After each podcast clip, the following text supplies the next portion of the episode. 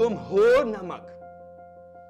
नमक होने में शर्माओ नहीं। तुम फ़र्क हो बाकी लोगों से। तुम भिन्न हो बाकी लोगों से। तुम शिष्य हो। अपनी भिन्नता को बरकरार रखो, बनाए रखो।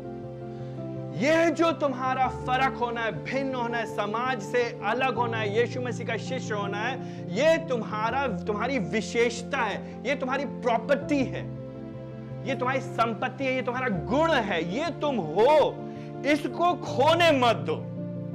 इसे समझौता मत करो। इससे इनकार मत करो। इसको हल्के मत लो। इसको मत जाने दो। ये बात कर रहे हैं यहाँ पे यीशु मसीह।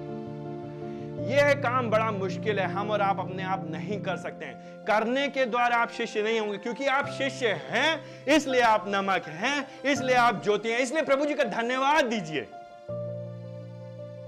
घमंड मत करिए प्रभु जी का धन्यवाद दीजिए और प्रभु से नियमित तौर से सहायता मांगते रहिए। हमारा यीशु मसीह, जो हमसे कहता उसने खुद किया है। यीशु मसीह से उत्तम, बेहतर तरीके का नमक कोई और था नहीं समाज में।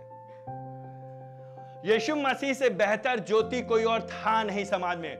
वो थे और वो हमको और आपको बनाते हैं ऐसा।